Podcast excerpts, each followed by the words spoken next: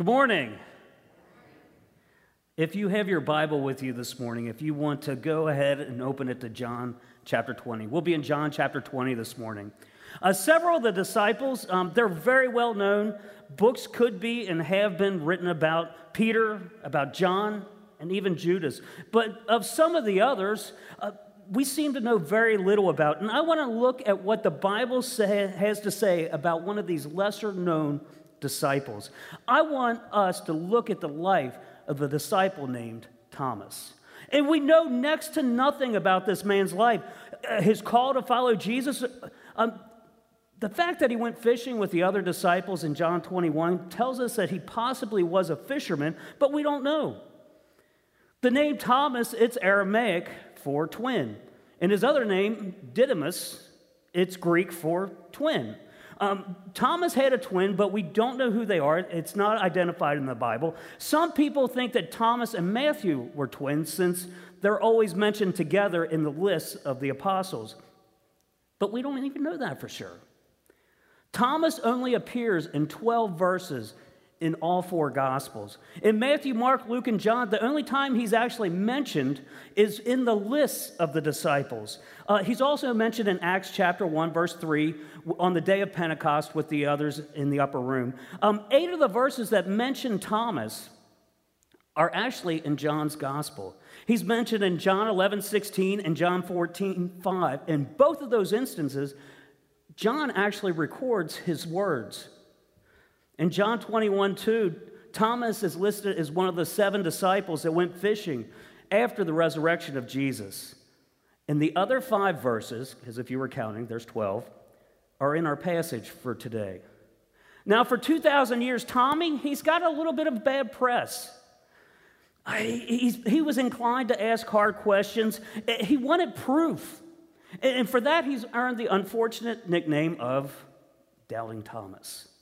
He's been portrayed as a man who was filled with doubts, who was feared, filled with fear. And I really want to try to set the record straight this morning because the Bible, I think, displays a very different side of him. See, his primary problem, it wasn't doubting. Tommy, Tommy was a pessimist. He, was one of those glass half empty kind of people. He, he was the kind of person who was always on the lookout for the negative side of any situation. And as we look at what Scripture has to say about Thomas, I want you to see that he possessed some very, very, very, very good qualities as well. Um, he was loyal to Jesus, he loved Jesus, he had an inquiring spirit, he was skeptical, but he had the right kind of skepticism. It was a skepticism that was open to belief. And I want us to look and see how the Lord worked in his life to move him from doubting to shouting. So let's pray and we'll jump right into our text for this morning. Let's pray. Father God, thank you for this morning. Thank you for the time of worship that we've had. Uh, thank you that we are so freely able to worship you.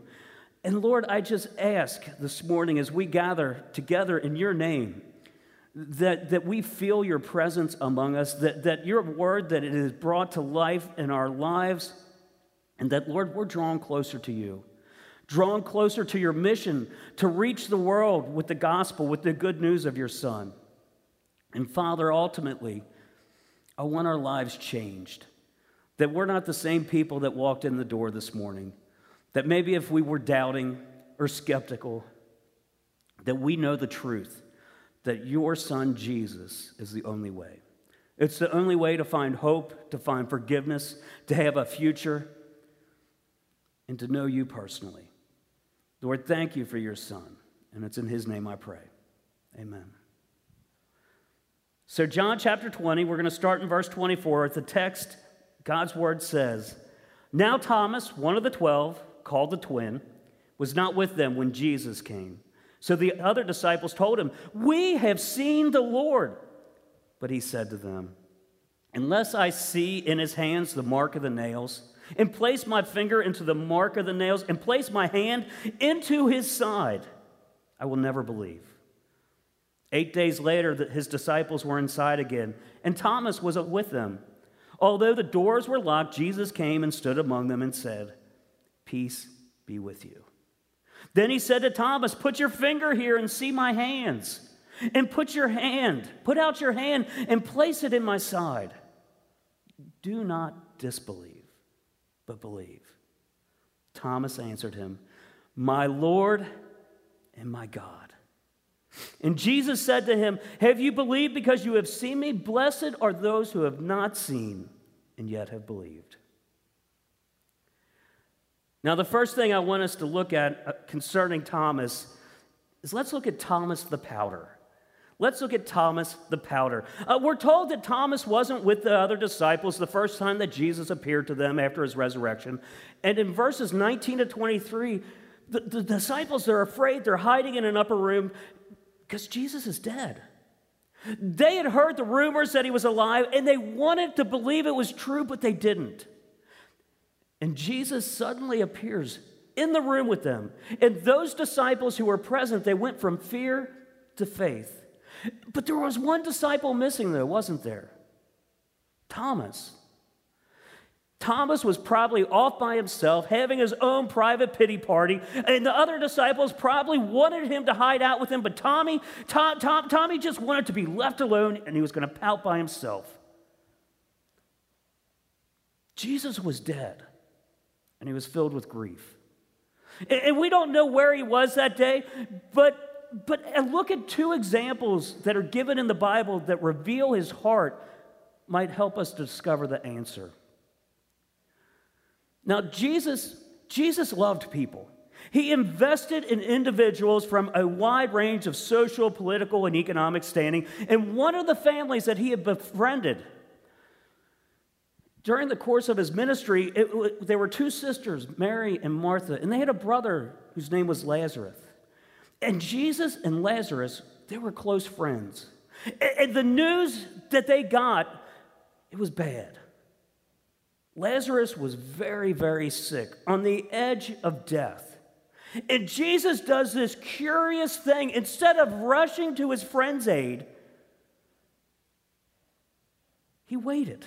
He waited two more days before he went back to Berea, to Judea. And the disciples, they didn't want to go back. They're like, uh uh-uh, uh, we are not going there. The Jewish leaders, they want to kill Jesus. There, there's a bounty on his head. They put a price on him. The disciples thought it was best not to go back and tempt fate. And Jesus says, No, I have to go back. I have to go back. Even though the Jewish leaders once wanted to kill him, he says, I have to.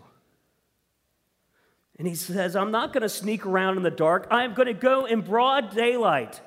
He had a mission. He had to give a friend a wake up call. And he would give his disciples an opportunity to believe. So they're just staring at each other. Going back, if they go back to Judea, it's the, they're facing the possibility of arrest, of execution. And verse 16 in John 11 tells us Tommy's reaction. It says So Thomas, called the twin, said to his fellow disciples, Let us also go, that we may die with him. And they went. The rest of the disciples followed his courageous leadership and went back to Bethany, where they witnessed Jesus' most amazing and spectacular miracles. He raised Lazarus from the dead. And what we find there is that Thomas, that he loved Jesus enough to be willing to die for him. And the next picture that we see is in John 14. Now, at that point, Jesus' ministry, it's in full swing. Everything's going full force. The disciples, they've witnessed the raising of the dead. They've seen him heal the deaf and the blind. He's fed 5,000 people. They are on a roll. And Rome, Rome better be, they just be better scared. And all of a sudden, Jesus talking to the disciples switches gears and says, I'm going to be leaving you guys. He, he says, I'm going to go away and I'm going to prepare a place for you. And I can imagine, can you, can you imagine what they're talking about, what they're whispering? What's he talking about? Where could he be going? What, what, what, what's going on? We're, we're, we're taking the world on. And finally, Thomas asked the question that everybody else was afraid to ask. In John 14, 5, Thomas said to him, Lord, we do not know where you are going. How can we know the way? Ba- basically, what he's saying, Jesus, what are you talking about? Everything's going great. Everything is going so well. And now you're talking about leaving? Why, why in the world would you leave now? Where could you go? I don't understand what you're talking about. If you don't give us a map, how do we know which direction to take? I'm so confused. I, have left everything so I can follow you. Please tell us the way. And Jesus doesn't rebuke him and say, Why don't you know? He didn't make light of his confusion. And because Thomas asked for an explanation, he asked for clarification, Jesus gives him one of the most memorable responses in Scripture. John 14, 6. And Jesus said to him, I am the way and the truth and the life. No one, no one comes to the Father except through me. And maybe today, maybe this morning, you have some questions. Maybe they're hard questions, maybe they're difficult. It doesn't necessarily mean if you have questions that you're doubting God. Tommy, he just needed more information, he needed more clarity. He, he, he needed some light shed on his fuzzy thinking and understanding. In these two passages, they reveal a man who's not afraid. He is not scared. Thomas, to me, seems extraordinarily brave. He's loyal to Jesus, even if it means death. He loves Jesus more than his own life, and he would rather die than to live without his Lord. And then came that Friday. And Jesus was nailed to a cross. And he died. And he was buried. In Tommy's life, his world, it was shattered. And I, he surely thought the worst. He, he probably became despondent. He became depressed. He was discouraged. He was not with the other disciples the first time Jesus appeared by choice. He was there because he was brokenhearted. He felt that their dream, their mission had come to an end. Thomas was somewhere else on that first resurrection Sunday. But whatever his reason was for missing the meeting that day, Thomas missed something important because he wasn't there, didn't he? Whatever his excuse for not being there, he missed some things that would never, ever be duplicated. Others told him about it.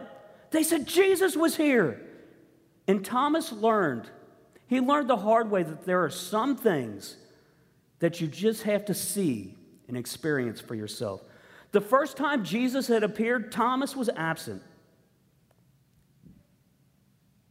Thomas missed Jesus because he missed the meeting. Understand that God speaks every time that his word is opened. God speaks every time his name is praised. The problem, the problem, it's so hard. It's so hard for us to hear God speak when you've decided to attend Bedside Baptist. Or, or, or Mattress Methodist, or Lazy Boy Lutheran, or, or Our Lady of the Sheets. Thomas Thomas is a good picture of why being faithful in attending church it's so important. You never ever know what you're going to miss when you don't come. People have all kinds of excuses for missing, don't they? Uh, we, we live in a day and an age when people are busy, lives are hectic. Uh, children, they're busy with sports and activities, and sometimes, sometimes God fails to get first place in our priorities. And then sometimes God doesn't rate second or third or fourth. And sometimes He doesn't even make the top 10. Some, some don't come just because they're mad. They're mad about a decision that was made. They were mad because somebody else there they don't like. Some just don't like the preacher. People have all kinds of reasons why they don't attend church. There's a story about a husband and wife. It's Sunday morning. She's getting ready for church and she walks out into the living room because it's almost time to leave. And her husband, he's sitting on the couch, still in his pajamas. And she's like, What are you doing? We got to leave. Church starts in 15 minutes. We're going to be late. He says, I'm not going today. Well, why aren't you going to church? He says, I just don't want to. And she said, Give me one good reason why you're not going today. And he said, First, that entire congregation, they are cold. There is no life there. Number two, nobody in that church, they, they, nobody even likes me. And number three, I just don't want to go. And the wife said, Well, honey, I have three good reasons why you should go today. She goes, First, there are some warm people there. They're not as cold as you think you are. And number two, there's even some people that like you. Number three, you're the pastor, so get dressed and go. Sorry to tell that, Angie. we all have our excuses, but none of them, none of those excuses are worth the effort it takes to say them. See, an excuse an excuse is nothing more than the skin of a reason stuffed with a lie. Why not just tell the truth? You don't come because you don't want to. You don't, be, you don't come because Jesus, He's not first in your life. You, you don't come because you just don't like church. You don't come because your heart isn't where it should be. And when you're not in church, it's a vote to close the doors. It's a testimony to the world around you that your life is more important than his worship. And when you miss a service, you're going to miss an opportunity that'll never be repeated. The problem that you have, that need in your life, the question that's been plaguing you, it just might be dealt with that day. Dealt with that day that you choose to miss. You never know what you're going to miss if you don't come to church. So I would encourage you to make a commitment to be here for every service with your ears open to hear what God has to say. See, we see Thomas the Pouter. Next, I want us to look at Thomas the Doubter. Let's look at Thomas the Doubter. It's been a week. It's been a week since the first appearance of Jesus to the disciples. And they are gathered again in an upper room, this time to pray and Thomas was there. Uh, maybe he was sick of them nagging, Tommy, come on. You're still our friend. Come on. Maybe the initial shock of the crucifixion had worn off, and he just needed to be back with his friends. Can you imagine Andy? He's out there, he's running up to Tommy. He's saying, But Tommy, you won't believe this. Jesus, he's appeared to us, he's alive. And I just think Thomas would have been like, Andy, you know, we've been friends a long time. I've known you most of my life, and I care about you. But I want you to listen to me. Jesus is dead. I saw his body, I saw him get buried. He's dead. Do you hear me? It's over. All of our dreams, they're dead too, just like him.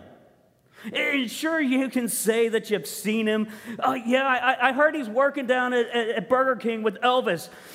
I don't care what the women are saying, they're just emotional. I thought I knew you better than this. I miss him too. And when he died, part of me died. Just leave me alone. And then he adds, rather sarcastically, Unless I see the marks in his hands where those nails were, and unless he lets me touch his side where that spear went in, I'm not going to believe it. And before we're too hard on Thomas, we need to remember an important thing. First, the other disciples, they didn't believe until they'd seen. They'd seen the empty tomb. They saw that it was empty. They heard what the women had to say that the tomb's empty. We saw him. They heard that the disciples that had been on the road to Emmaus who had spent time with him. All those stories had fallen on deaf ears. And here was Thomas's problem. He was a negative person. He, he, he was always out there looking for the cloud behind the silver lining. He had hoped against hope that Jesus was the Messiah. He had hoped that Jesus was the Savior. And now his last memory of Christ is a dead man hanging on a cross. His entire world, it had fallen down around him, and he can't bring himself to believe anymore. And maybe you can identify with Thomas. You've had a hard time believing what you can't see with your eyes because of what you've put off. You've just, you, just keep putting off trusting Jesus. Maybe, maybe your life, it's been shaken by one disappointment after another. You've become disillusioned, and because of that, you think the claims of Jesus, they're just too good to be true. But the thing that makes them so good it's the fact that they are true. Jesus can do for you what he's promised. And he can do for you what he's done for others. He can save your soul. He can forgive your sins. He can free you from that spiritual death and bondage of your sins. He can do it for you. And he will if you'll only believe in him and trust him. I mean, there was a time all of us were doubters. There was a time I was a doubter. But the Spirit convicted me of the truth. And just like those 10 disciples,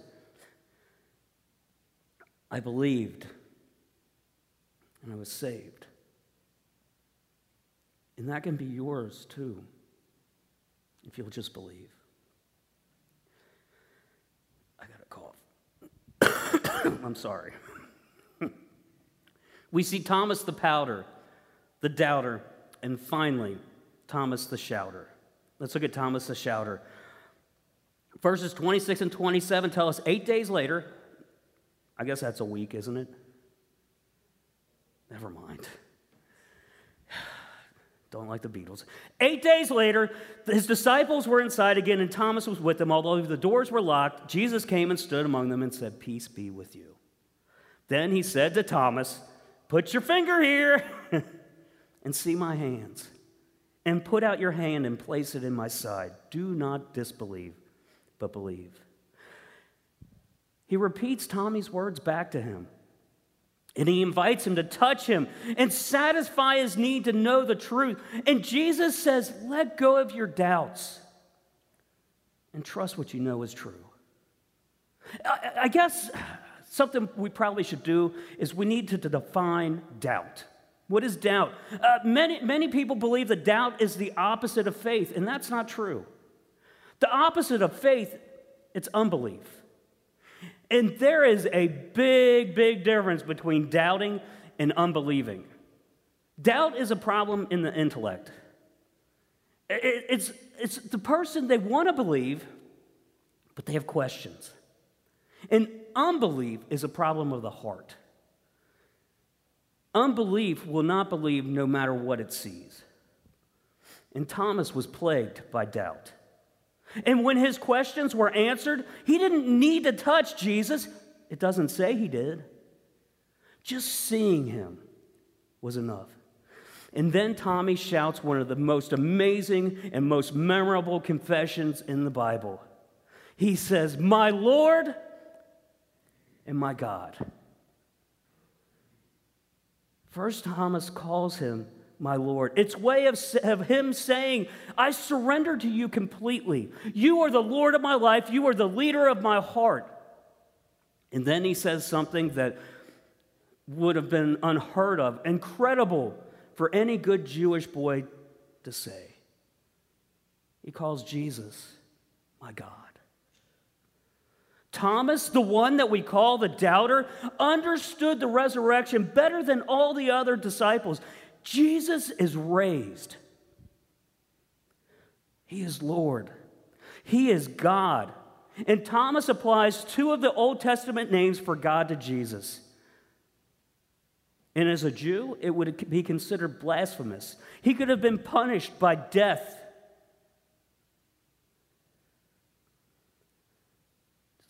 See, Jesus challenged Thomas to act on his belief despite his doubts. And he's gentle. He, he doesn't belittle him, he doesn't attack him because he's doubting. Jesus moves Thomas from doubt to faith. See, you need to understand that, that belief doesn't imply perfection, just a continual trust in Jesus. And all of his doubts and all of his pouts are finally settled. And it changed, it changed Thomas forever. Thomas, Thomas would never doubt again. And after Pentecost, the Bible mentions him no more. Tradition, however, tells us that Thomas that he traveled east, that he preached the gospel through Persia and finally wound up in India where he had a fruitful ministry and eventually the enemies of the gospel took Thomas and killed him with a spear. And Thomas died for the Lord that he once doubted. If only those who doubt could do what Thomas did. If only you could get past your doubts, your fears, your pride, your sins, and the other things that are keeping you away from Him. And if you would, if you would just come to Him,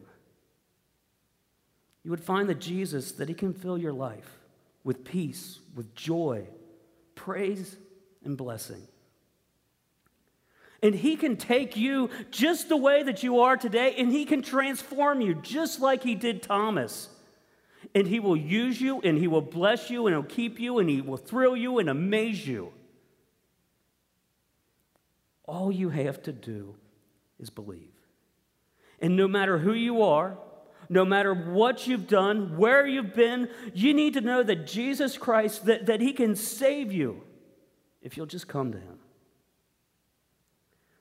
Come to Him and watch Him take your pouts and your doubts and change them into shouts. Verse 29 tells us, some, tells us something that we need to hear today. Jesus said to him, Have you believed because you have seen? Blessed are those who have not seen and yet believed. He's saying, Thomas, you're, you're good. You've, you believe because you've seen it with your own eyes. And then he says that those who believe without seeing are even more blessed than Thomas. And that is good news today. None of us will probably see the physical person of Jesus in this life.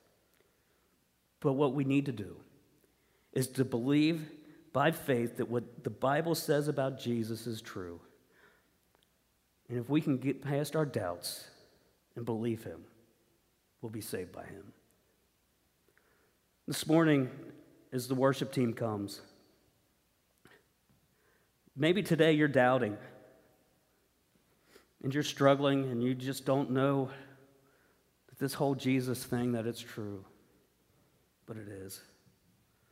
Jesus came into this world some 2,000 years ago. He lived a perfect, sinless life.